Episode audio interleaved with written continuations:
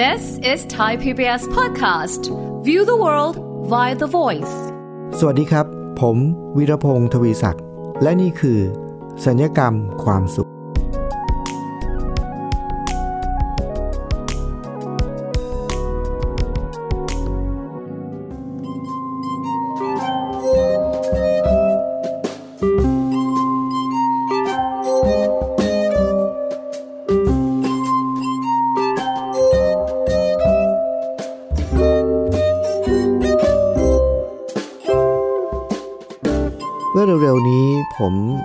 ต้องเดินทางไปต่างจังหวัดนะครับคุณผู้ฟัง แล้วก็เวลาที่เดินทางเนี่ยวันนั้นจำได้ว่าต้องเตรียมอุปกรณ์หลายอย่าง แล้วก็รีบด้วยนะฮะปรากฏว่าลืมอะไรบางอย่างครับ คือขับรถออกจากบ้านไปแล้วก็ไปเลยครับต่างจังหวัดครับ ไปหลายวันเลยครับ กลับมาครับ ถึงจะมารู้ตัวตอนกลับนะครับ ว่าไม่ได้ปิดรั้วบ้านนะก็คือความรีบนะ วันนี้ผมอยากจะมานำเสนอเรื่องที่ถ้าเป็นอย่างนี้แล้วนี่น่าจะอันตรายนะครับ คือการออกจากบ้านโดยที่ไม่ได้ปิดรั้วบ้านเนี่ยครับ เพราะว่าบ้านเนี่ยสิ่งที่สำคัญที่สุดก็คือจะต้องมีรั้วรอบขอบชิดครับ ผมคิดว่าบ้านเราแต่ละคนนี่ก็ต้องมีรั้วรอบขอบชิดนะครับ คือถ้าเกิดว่าบ้านเราเนี่ย รั้วไม่ไม่มีรั้วไม่มีประตูไม่มีไม่มีรั้วรอบขอบชิดนะครับ ผมเชื่อว่าเราคงจะไม่รู้สึกไม่ค่อยปลอดภัยนะครับ หรือว่าอาจจะรู้สึกไม่ค่อยเป็นส่วนตัวเท่าไหร่ แต่ว่าสถานการณ์ของผมเนี่ยครับคุณผู้ฟังที่รีบแล้วก็ออกจากบ้านไปโดยที่ไม่ได้ปิดรั้วบ้านเลยครับนะครับ ถามว่าในที่สุดแล้วกลับมาแล้วเกิดอะไรขึ้นครับ ไม่ได้เกิดอะไรขึ้นเลยครับ เพราะอะไรรู้ไหมครับ เพราะว่า รั้วบ้านเนี่ย เวลาที่เราพูดถึงรั้วบ้าน เราก็นึกถึงรั้วรอบขอบชิดครับ แต่รั้วบ้านผมเนี่ย ผมกับมีประสบการณ์อีกแบบหนึ่งครับ คือถ้าเราบอกว่าเราจะทำรั้วบ้านเนี่ยคุณผู้ฟัง เราคิดว่าเราน่าจะใช้วัสดุอะไรดี ที่จะมาทำรั้วบ้านให้มัน รั้วรอบขอบชิดก็แข็งแรงด้วย เป็นรั้วบ้านที่มิดชิดด้วยแล้วก็แข็งแรงด้วย เพื่อจะได้แน่ใจว่าปลอดภัยครับ คุณฟังคิดว่าเราจะทำรั้วบ้านด้วยอะไร ด้วยปูน คอนกรีต เสริมเหล็กนะครับ แล้วก็ต้องสูงแค่ไหนต้องสูงพอสมควรนะหรือว่าเราใช้ไม้ บางคนก็ใช้รั้วบ้านทำด้วยไม้นะครับ บางทีก็ครึ่งหนึ่งเป็นปูน ครึ่งหนึ่งเป็นเหล็กนะครับ ถ้าเป็นไม้ก็ต้องเป็นไม้ ไม้ที่ทำรั้วบ้านนี้ก็ต้องก็ต้องเป็นไม้ไม้เนื้อแข็งไม้แข็งแรงนะครับ หรืออะไรอย่างนี้เป็นต้น แต่ผมมีประสบการณ์อันหนึ่งก็คือว่า ผมกลับรู้สึกว่า ไอ้ต้นไม้เนี่ยที่เอามาทำรั้วบ้านแล้วทำให้บ้านเราเนี่ยปลอดภัยแข็งแรงที่สุดเนี่ยกลับเป็นต้นอะไรหรือไหมครับคุณผู้ฟัง ต้นกล้วยครับ ต้นกล้วยเนี่ยเอามาทำรั้วบ้านเนี่ยแข็งแรงดีมากๆเลยปลอดภัยมาก ๆเลย คุณฟังอาจจะไม่เชื่อนะครับทั้งๆที่ หลายคนบอกว่าเป็นไปได้ไงต้นกล้วยเนี่ยพอมันออกลูกมาออกเครือมาใช่ไหมครับ ตัดปุ๊บต้นกล้วยมันก็ตายนะครับ มันจะแข็งแรงได้ยังไงครับ แต่คุณผู้ฟังเชื่อไหมครับว่าประสบการณ์ของผมเนี่ยการที่เราออกไปจากบ้านโดยที่เราไม่ได้ปิดรั้วบ้านเลยครับ แต่บ้านเรายังคงปลอดภัยแข็งแรงดีเนี่ย เพราะว่าผมมีต้นกล้วยครับไม่ได้ไม่ได้มีเรื่องของไสยศาสตร์นะครับ คือต้นกล้วยที่ผมปลูกไว้เนี่ยครับคุณผู้ฟัง เวลาที่มันออกลูกมาออกเครือมาเนี่ย ผมก็จะตัดปกตินะกล้วยหนึ่งต้นออกมาหนึ่งเครือเนี่ยก็จะมีกล้วยอยู่ประมาณสักแล้วแต่ความอุดมสมบูรณ์นะครับ สี่หวีห้าหวีหกหวีอะไรเงี้ยก็แล้วแต่นะครับ ผมก็จะตัดมาเนี่ย แล้วมันก็จะทยอยสุกสุกสุกสุกสุกไปเนี่ย แต่เอาเข้าจริงๆเนี่ย ถึงแม้ว่าผมจะเป็นคนชอบทานกล้วยนะครับ กล้วยหนึ่งเครือเนี่ย ถ้าเราตัดมาปุ๊บแล้วก็วางเอาไว้เนี่ย มันจะทยอยสุกเนี่ย เรากินไม่ทันแน่ๆมันจะสุกแล้วเราก็ในที่สุดกินไม่ทันนะครับ เพราะฉะนั้นเป็นธรรมเนียมปฏิบัติของผมเลยก็คือ พอเราตัดมาปั๊บเนี่ย ผมก็จะแยกทันทีนะครับ แยกเป็นหวีหวีทันที เราก็จะได้มาห้าหกหวีประมาณนี้นะครับ ก็เก็บเอาไว้ทานเองหนึ่งหวีครับ ส่วนอีกสี่ห้าหวีที่เหลือทำไงรู้ไหมครับ ก็แจกรอบๆบบ้านนี่แหละนะบ้านนู้นบ้านข้างซ้าย บ้านข้างขวาบ้านตรงข้าม แจกทุกครั้งครับ คุณฟังครับ เนี่ยคือความแข็งแรงของ ต้นกล้วยที่มาเป็นรั้วบ้านนะพอเราเอากล้วยเนี่ยไปแจกเนี่ยมันทำให้เราเสริมสร้างความสัมพันธ์อันดี ต่อรอบข้างอย่างอย่างเข้มแข็งมาก ๆ นะฮะจนกระทั่งบ้านเราเนี่ยไม่ว่าจะเกิดอะไรขึ้น สมมุติว่าเราลืมปิดไฟแล้วเราไม่อยู่บ้านหลายวันเนี่ย เพื่อนบ้านเขาก็จะคอยสอดส่องระแวดระวังโทรมาบอกว่า เอ๊ เหมือนกับว่าจะลืมปิดไฟหรือเปล่านะอะไร คือเขาจะเตือนเรา แล้วเขาก็จะดู หรือบางทีสมัยนี้นะครับ เวลาที่เราสั่งของทางออนไลน์แล้วมีคนมาส่ง แล้วเราไม่อยู่บ้าน เชื่อไหมครับว่า เพราะอานุภาพของต้นกล้วยเนี่ยครับทำให้เพื่อนบ้านเนี่ยจะคอยดูแลเรื่องเหล่านี้ให้เราไปซ้ำหมดทุกเรื่องเลย ที่จริงแล้วเรื่องแบบนี้เนี่ยผมเอามาเล่าให้ฟังนะคุณฟัง ในความเป็นจริง ถ้าเราย้อนกลับไปดู วิถีชีวิตของคนไทยในอดีตสมัยก่อนเนี่ยเรื่องนี้ไม่ใช่เรื่องประหลาดเลยนะครับ เป็นเรื่องปกติมาก ซึ่งสมัยนี้มันวิถีแบบนั้นมันไม่เหลือแล้ว ในเมืองนี้ไม่เหลือแล้วนะฮะแต่ในต่างจังหวัดก็ยังอาจจะมีอยู่บ้าง ที่บ้านหนึ่งมันไม่ใช่ต้นกล้วยอย่างเดียวนะครับ บ้านหนึ่ง ทำกับข้าวแกงหม้อหนึ่งใหญ่ ๆ แล้วก็ตักใส่ถ้วยถ้วยหนึ่งแล้วก็ไปแจกรอบบ้านนะอันนี้มันเป็นวิถีชีวิตปกติของคนไทยในในสมัยก่อน ในโดยเฉพาะในต่างจังหวัด ในเมืองใหญ่นี่อาจจะไม่เหลือ แต่ว่าตอนนี้เนี่ยพฤติกรรมแบบเนี้ยวิธีการวิถีชีวิตแบบเนี้ยการเอื้อเฟื้อเผื่อแผ่เนี่ยกลายเป็นรั้วบ้านที่ แข็งแรงมากๆ แล้วมันมีอีกคำหนึ่งเวลาที่พูดถึงรั้วบ้านนี่ครับคุณฟัง รั้วรอบขอบชิดเนี่ย คุณฟังเคยได้ยินโครงการหนึ่งไหมครับ ที่เขาชื่อว่า โครงการพืชผักสวนครัวรั้วกินได้นะฮะเขาก็ส่งเสริมให้ชาวบ้านที่อยู่ในชนบทเนี่ย ก็รั้วบ้านใช่ไหมครับ ก็เปิดปลูกพืชผักสวนครัว ถึงเวลาเย็นนี้ ซึ่ง ทุกวันนี้ชาวบ้านที่อยู่ต่างจังหวัดก็ยังเป็นอย่างนี้อยู่นะครับ พอเย็นนี้จะทำอะไรจะยำจะยำจะแกงจะทำอะไรก็เดินไปรอบๆบ้านเนี่ย ก็ไปเด็ดพริกเด็ดมะนาวเด็ดอะไรก็ยังมีชีวิตอย่างนั้นอยู่นะครับ แต่ว่าในเมืองไม่เหลือแล้ว แต่ผมเคยมีประสบการณ์ครั้งหนึ่งครับ ช่วงนั้นไปอยู่อีกที่หนึ่งเนี่ยนะครับ แล้วก็บ้านข้างๆเนี่ยเเป็นพี่คนหนึ่งที่ก็ รู้จักทักทายกันคุยกันข้ามรั้วเนี่ยแหละครับ เริ่มมาจากการที่มันเริ่มมาจากต้นกล้วยเหมือนกันนะคือ ผมปลูกต้นกล้วยอยู่ แล้วผมไม่ค่อยได้อยู่บ้าน แล้วเขาก็คงสังเกตเห็นว่าเราไม่อยู่บ้านเพราะฉะนั้นเวลาที่เขาลดน้ำลดน้ำต้นไม้บ้านเขาอะครับเขาก็จะลดเลยข้ามข้ามรั้วมาให้ไอ้ต้นกล้วยต้นนี้ด้วยมันเป็นต้นที่เขามองเห็นนะฮะเขาก็จะรู้ว่าเราไม่อยู่บ้านบ่อย ๆเขาก็จะเลยมาลดต้นกล้วยเนี่ย เพราะฉะนั้น เวลาที่มันออกเนี่ยเราก็บอกว่า อันนี้เนี่ยมันเป็นกล้วยที่ขึ้นอยู่ในที่ที่หนึ่ง แต่คนที่ลดน้ำมาเป็นอีกที่หนึ่ง เพราะฉะนั้นเอามาให้คนลดน้ำก่อน ก็ตัดไปให้เขาก่อนอะไรเงี้ยนะก็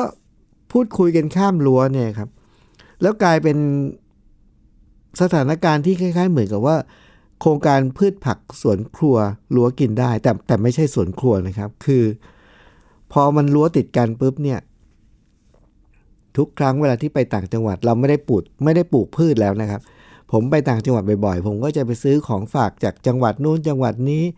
ไปชนบุรีก็เข้าหลามนะครับ ไปไหนก็แล้วแต่เนี่ยของฝากของประจำจังหวัดเนี่ยแล้ว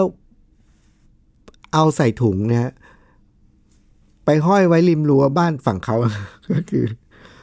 บางทีไม่เจอตัวนะครับ ไม่เจอตัว เพราะว่าสวนก็ไปสวนมาไม่เจอตัวไม่ไม่สนใจไม่เจอตัวเลยครับ ถึงเวลาก็เอาถุงก๊อบแก๊บใบหนึ่งเนี่ยนะครับ ที่มีของฝากเนี่ยเราก็ไปห้อยไว้นะฮะห้อยไว้ แล้วเป็นนันรู้กันบางทีไม่ได้คุยกันด้วยนะครับ แล้วผ่านไปสองสามวันเจอหน้ากันเขาก็บอกว่าเฮ้ยวันก่อนรั้วบ้านพี่นี่มันออกลูกมาเป็นเอ่อข้าวหลามหนองมนอะไรอย่างเงี้ยนะก็คุยกันนะที่บ้านผมเองบางที พี่เข้าไปไหนมาเขาก็มาห้อยไว้นะฮะกลายเป็นฝรั่งบ้างแอปเปิลบ้างก็คืออันนี้คือรั้วบ้านที่มันรั้วรอบขอบชิดในแบบ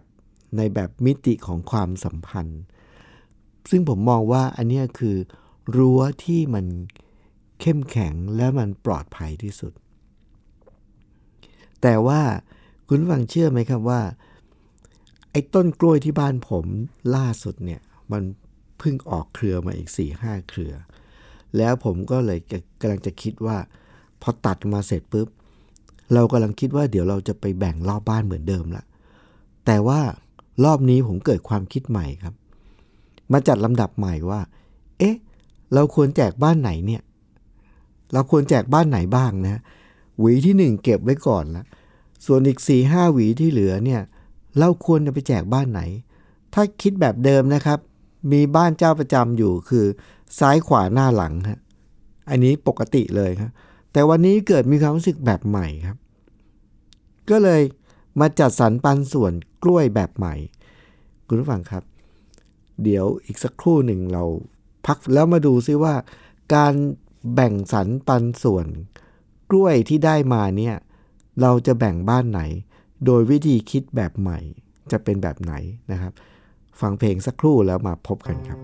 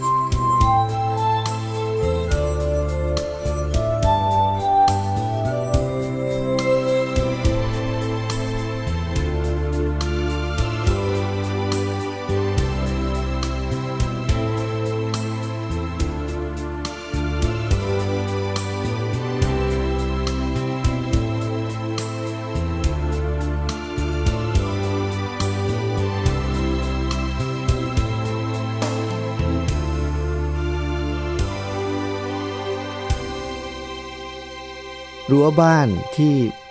ใช้ต้นกล้วยนะครับ ก็ทำให้ความสัมพันธ์กับเพื่อนบ้าน เข้มแข็งแล้วก็ราบรื่น มีความสุขนะครับ สนุกสนานด้วยครับ แต่กล้วยต้นล่าสุดนี้ครับ ออกลูกมานะครับ มีเครือหนึ่งประมาณ 5 หวีครับ ผมเกิดแนวความคิดที่จะแบ่งสรรปันส่วนกล้วยแบบใหม่ครับ แบบเดิมคือบ้านซ้ายขวาหน้าหลังครับ แบ่งไปเพราะว่ามันอยู่อนาแต่รอบนี้ผมเกิดความรู้สึกว่า เอ๊ะเดี๋ยวนะ บ้านที่อยู่เป็นเพื่อนบ้านเราเนี่ยครับ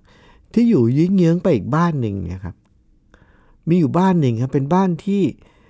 เป็นคนที่มีบุคลิกแปลกๆครับ คือไม่สูงสิงกับใครเลยครับ ไม่สูงสิงกับใครแล้วไม่ยุ่งกับใคร ไม่คุยกับใครครับ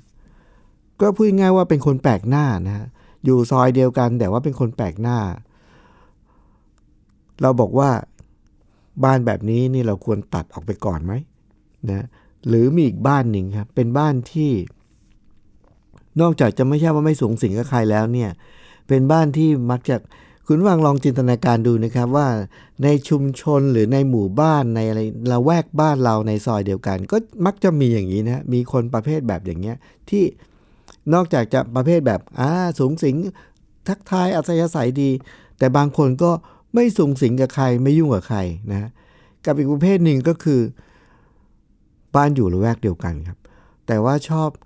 ก่อความเดือดร้อนลำคาญ คือสร้างปัญหาให้กับเพื่อนบ้าน สมัยนี้นะครับ เราจะเห็นได้เยอะครับ โดยเฉพาะผมเห็นเพื่อนๆที่ไปอยู่ตามหมู่บ้านจัดสรรนะครับ แล้วก็ชอบโพสต์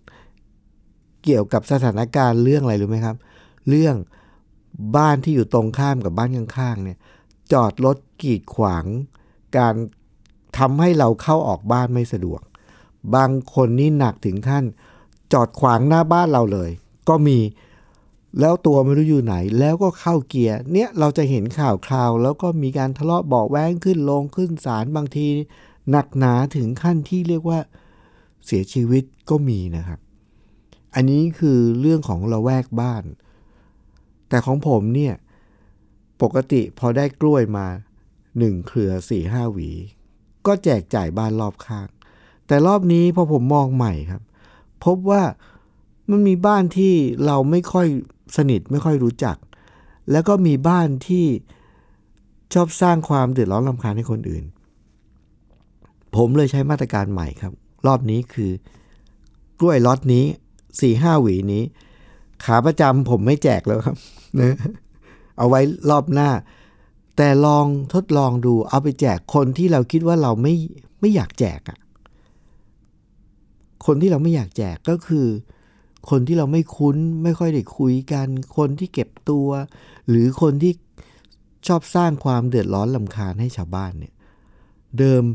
คนเหล่านี้จะไม่อยู่ใน list ที่เราจะไปให้เลยนะครับแต่คราวนี้ผม เอา list นี้มาพิจารณาใหม่แล้วกลับหัวกลับหางครับ คนที่เราคิดว่าไม่แจกนี่ไปแจกก่อนเลยครับ ส่วนขาประจำรอบนี้ลองไม่แจกครับ ไม่แจก ก็เลยรอบนี้ครับ เอาไปแจกคนที่บ้านที่ไม่สูงสิงกับใครนะครับ แล้วก็เอาไปแจก บ้านคนที่ชอบมีปัญหากับคนอื่น เรื่องเอารถไปจอดขวางชาวบ้านคนนี้และก็ไปกดออดบ้านเขาเลยครับ เขาก็ออกมาดูด้วยความงงๆนะแล้วเราก็บอกว่า อันนี้เป็นกล้วยของที่บ้านครับเพิ่งออกเอามาแบ่งกันทานนะเขาก็ยิ้มนะครับ แล้วก็อขอบคุณขอบคุณก็รับไปครับ คุณฟังเชื่อไหมครับว่าอานุภาพของต้นกล้วยเนี่ยมันรุนแรงมากนะครับ แล้วผมคิดว่าเป็น เป็นวิธีคิดเป็นแนวคิดที่ดีมาก ที่เราเอาลิสต์ของการที่เราจะแจกใครไม่แจกใครเนี่ย แต่ว่าแจกจากข้างล่างขึ้นข้างบนนะข้างล่างก็คือคนที่ไม่สมควรจะได้รับอะ่ะให้เขาก่อนเลยเนี่ย ปรากฏว่าเกิดอัศจรรย์ขึ้นจากต้นกล้วยครับ บ้านที่พอได้รับจากเราแล้วเนี่ย ปกติไม่ค่อยเคยสูงสิงนะครับ หลังจากนั้นเป็นต้นไปเนี่ยคุณผู้ฟัง ก็จะเงยหน้ามาทักทาย พยักหน้า ยิ้ม ก็ยังไม่ได้พูดกันเยอะนะครับแต่ว่าสถานการณ์มันดีขึ้นคือ มีการเงยหน้ามาทักทายสบตา พยักหน้ายิ้ม เพิ่มมากขึ้นนะส่วนบ้านที่สร้างความเดือดร้อนลำคาญ ซึ่งจริง ๆ ก็ไม่ได้มีผลอะไรกับเรามากนะครับ แต่ว่าเราก็จะเห็นว่าเวลาที่ มีโอกาสเจอกันเนี่ยเขาก็จะมีการพูดขอโทษ ในสิ่งที่เขาอาจจะสร้างความลำบากให้กับให้กับเรา คือเขาจะมีการพูดขอโทษ ว่าเดี๋ยวบางวันอาจจะมาจอดรถขวางหน่อยนะครับ หรืออะไรอย่างเงี้ยก็คือ ประเด็นก็คือผมคิดว่าคุณผู้ฟังครับ อันเนี้ยมันเป็นวิถีชีวิตของคนไทยในปกติแต่เดิม ซึ่งข้อแรกคือมันหายไป โดยเฉพาะยิ่งในสังคมเมืองยิ่งหายไปนะครับ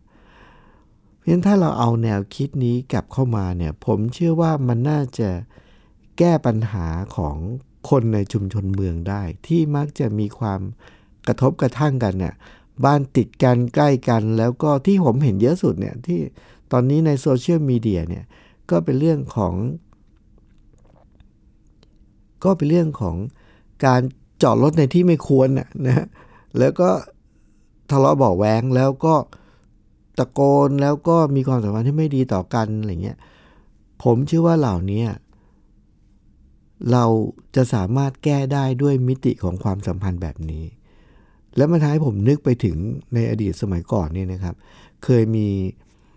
บ้านที่อยู่ติดกับผมเลยในสมัยที่ผมยังเป็นนักเรียนอยู่เลยเนี่ยนะครับ จำได้เลยว่ามีบ้านอยู่หลังหนึ่งข้างๆเนี่ยครับเขาเป็นคนที่ทั้งบ้านเลยนะครับ เราจะได้ยินเสียงเขาทะเลาะเบาแหวงกัน เดี๋ยวก็พ่อทะเลาะกับแม่ พ่อทะเลาะกับลูก พี่น้องทะเลาะกันเอง แล้วทะเลาะกันเสียงดังมาก แล้วแบบอารมณ์เหมือนรุนแรงมาก แล้วเขาก็บางทีก็จะไปทะเลาะกับบ้านข้างๆ อีกฝั่งหนึ่งนู่นนี่นั่นเนี่ยนะครับ แต่กับบ้านผมนี่ก็จะไม่มี ประเด็นอะไรกัน เพราะที่จริงแล้วเนี่ยผมไม่ได้ใช้กระบวนการนี้นะเพียงแต่ว่าวิธีปฏิบัติหรือวิถีชีวิตแบบนี้เป็นวิถีชีวิตที่ผมมักจะทำเป็นประจำอยู่แล้วก็คือว่า ทุกครั้งที่มีโอกาสไปต่างจังหวัด ก็จะซื้อขนมมาฝากบ้านนู้นบ้านนี้อันนี้ทำเป็นปกตินะมันก็เลยทำให้บ้านที่เขาแรงๆกับทุกคนเนี่ยเขาก็จะไม่แรงกับเรา ง่าย ๆ แค่นี้เลยนะครับ หรือมีอยู่ครั้งหนึ่งที่เคยไปอยู่ที่บ้านอีกหลังหนึ่งนะครับ ที่หน้าบ้านเนี่ยแต่ละบ้านก็จะมีของตัวเองก็จะเอาถังขยะไปวางไว้ใช่ไหมเอาถังขยะเพื่อไปวางไว้แล้วเดี๋ยวก็จะมีพนักงานมาเก็บเนี่ยเป็นเรื่องปกตินะถังขยะ แล้วผมก็เคยเห็นว่ามีบางบ้านที่เขาก็ทะเลาะเบาแวงกันเรื่องถังขยะเนี่ยประมาณเอาถังขยะของตัวเองไปวางเสร็จปรากฏว่าเขาจะสังเกตเจ้าของถังขยะเขาจะสังเกตว่าเฮ้ยทำไมไอ้บ้านข้างๆ ถึงเอา ขยะของตัวเองมาทิ้งในถังขยะชั้นอะไรอย่างเงี้ยนะแล้วก็เป็นประเด็นทะเลาะกัน อันนี้ก็เป็นอีกเรื่องหนึ่งคราวนี้บ้านผมเนี่ยผมจำได้ว่าผมมีถังขยะอยู่นะวางอยู่ข้างหน้าบ้านเป็นถังขยะที่ใหญ่นิดนึงเนี่ยแล้วบ้านที่อยู่ติดกันทางด้านซ้ายเนี่ยเขาก็มีถังขยะอยู่เหมือนกันเขาก็มาวาง ก็อยู่ใกล้ๆกับถังขยะเรานี่แหละ มีวันหนึ่งผมก็เลยเกิดความคิดว่า เอ๊มันมีถังถังขยะอยู่สองใบ มันก็ถังขยะสองใบมันก็ต้องใช้พื้นที่มากกว่าใบเดียวใช่ไหมครับ แล้วผมก็ประมาณสถานการณ์แล้วเนื่องจากถังขยะที่เราใช้อยู่นี่มันก็ใบใหญ่พอสมควร ผมก็คิดว่าใบใหญ่ของเราเนี่ยใบเดียวเนี่ยมันน่าจะเพียงพอสำหรับสองบ้านคือบ้านเรากับเบื้อนบ้านเขานี่แหละนะผมก็คิดอย่างนั้นนะแล้วถังขยะเขามันก็เล็กๆ แล้วก็ไปห้อยไว้แบบ มันไม่ค่อยเหมือนกับไม่ค่อยเป็นกิจจลักษณะเท่าไหร่ มีอยู่วันหนึ่งก็เลยเจอกันหน้าบ้านก็เลยบอก พี่เอาถังขยะนี่นะ เอามาทิ้งถังบ้านผมนี่แหละ ตรงนี้เราจะได้มีถังแค่ใบเดียว มันจะได้มีความใช้พื้นที่น้อยลง ก็จะได้เกะกะน้อยลงอะไรเงี้ยเขาบอกมันจะดีเหรอแล้วมันจะพอเหรอมันอย่างนี้บอกไม่เป็นไร เอามาทิ้งได้เลย แล้วถ้าเกิดว่ามันจะพอหรือเปล่านี่นะ ลองดูก่อนก็ได้เออถ้ามันไม่พอเราก็ค่อยเพิ่มบอกก็บอกเขาอย่างนี้นะเขาบอกโอเคโอเคโอเคนะก็เลยกลายเป็นว่าเขาก็เอาขยะเขามาทิ้งที่ถังขยะหน้าบ้านผมนะฮะแล้วมันก็พอครับ ก็เลยตรงนั้นก็เลยประหยัดพื้นที่ไปก็มีถังขยะอยู่ใบเดียว แต่ว่าเกิดความอัศจรรย์คืออย่างหนึ่งคืออะไรรู้ไหมไอ้ถังขยะที่ผมไปวางเนี่ย ผมไปซื้อคล้าย ๆ เหมือนกับถัง ถังน้ำมัน 200 ลิตรใช่ไหมซึ่งมันใหญ่นะครับ เป็นโลหะมันใหญ่ ๆ แต่ว่ามันไม่มีฝาครับเพราะว่าเข้ามาทำถังขยะเขาก็ตัดฝาไปออกเขาตัดฝามันเพื่อทิ้งถังขยะได้ มันก็พอเพียงสำหรับสองบ้าน แต่มันไม่มีฝาครับแล้วพอพี่บ้านข้างๆเนี่ยเขาก็ในที่สุดเขาก็มาทิ้งบ้านเรา แล้วก็มันพอเพียง ก็โอเคแล้ว อยู่มาวันหนึ่งผมสังเกตเห็นว่าเกิดความเปลี่ยนแปลงในถังขยะเราครับ ถังขยะเราเดิมมันไม่มีฝาครับ แต่รอบนี้เนี่ยมันมีฝามาปิดอย่างดีครับ เป็นฝาที่เขาประยุกต์ทำขึ้นมาเองนะให้มันขนาดพอดี ก็คือพี่ข้างบ้านที่มาอาศัยทิ้งขยะบ้านเรา เขามีความรู้มีทักษะในเชิงของช่างนิดหน่อยที่เขาจะ DIY นะฮะทำของใช้เอง เขาก็เลยทำฝามาปิดถังขยะให้เรา ก็กลายเป็น ถังขยะที่อยู่หน้าบ้านเนี่ยก็ใช้พื้นที่น้อยลง แล้วก็มีความสะอาดเรียบร้อยมากขึ้น เพราะว่ามันก็มีฝามาปิดอย่างดี คุณผู้ฟังครับ รั้วบ้านในอดีตในต่างจังหวัดนะครับ บางทีก็ไม่มีรั้วครับ แต่ว่ารั้วบ้านของเราในอดีตเนี่ยคือความสัมพันธ์อันดีระหว่างบ้านต่อบ้าน รู้จักกันช่วยเหลือเกื้อกูลกัน อันเนี้ยเป็นรั้วบ้านที่ แข็งแรงที่สุดแล้วก็ดีที่สุด แต่ว่าในปัจจุบันนี้มันวิถีชีวิตแบบนั้นมันหายไปแล้วนะครับ มันไม่เหลือแล้ว โดยเฉพาะในเมือง วันนี้จากประสบการณ์เรื่องราวที่ผมเจอเรื่องเกี่ยวกับต้นกล้วย ผมก็เลยมีความรู้สึกว่า ถึงแม้เราจะอยู่ในเมือง แต่เรายังคงสามารถที่จะใช้วิถีชีวิตแบบนั้น แต่มันไม่จำเป็นต้องเป็นต้นไม้ต้นกล้วยเสมอไป มันอาจจะเป็นเรื่องอื่น แต่มันคือวิถีชีวิตของความเอื้ออาทร การแบ่งปัน การช่วยเหลือเกื้อกูลความเข้าใจกันเนี่ย นี่แหละคือรั้วบ้านที่แข็งแรงเข้มแข็งที่สุดนะครับ คุณผู้ฟังครับ รายการสัญญกรรมความสุข ก็จะมาพบกับคุณผู้ฟังเสมอๆนะครับ ด้วยเรื่องราวที่มาแบ่งปัน พร้อมกับมุมมองและแง่คิด ที่จะทำให้ชีวิตเราในแต่ละวัน มีความสุขง่ายขึ้นนะครับ มีความสุขมากขึ้นด้วย แล้วก็มีความทุกข์ยากขึ้น แล้วก็มีความทุกข์น้อยลง พบกับเรื่องราวเหล่านี้ได้เป็นประจำนะครับ วันนี้ผมวีรพงศ์ทวีศักดิ์ต้องลาไปก่อนครับ สวัสดีครับ ติดตามรายการได้ที่ www.thaipbspodcast.com แอปพลิเคชัน Thai PBS Podcast หรือฟังผ่านแอปพลิเคชัน Podcast ของ iOS Google Podcast Android Podbean SoundCloud และ Spotify ติดตามความเคลื่อนไหวของรายการและแสดงความคิดเห็น โดยกดถูกใจ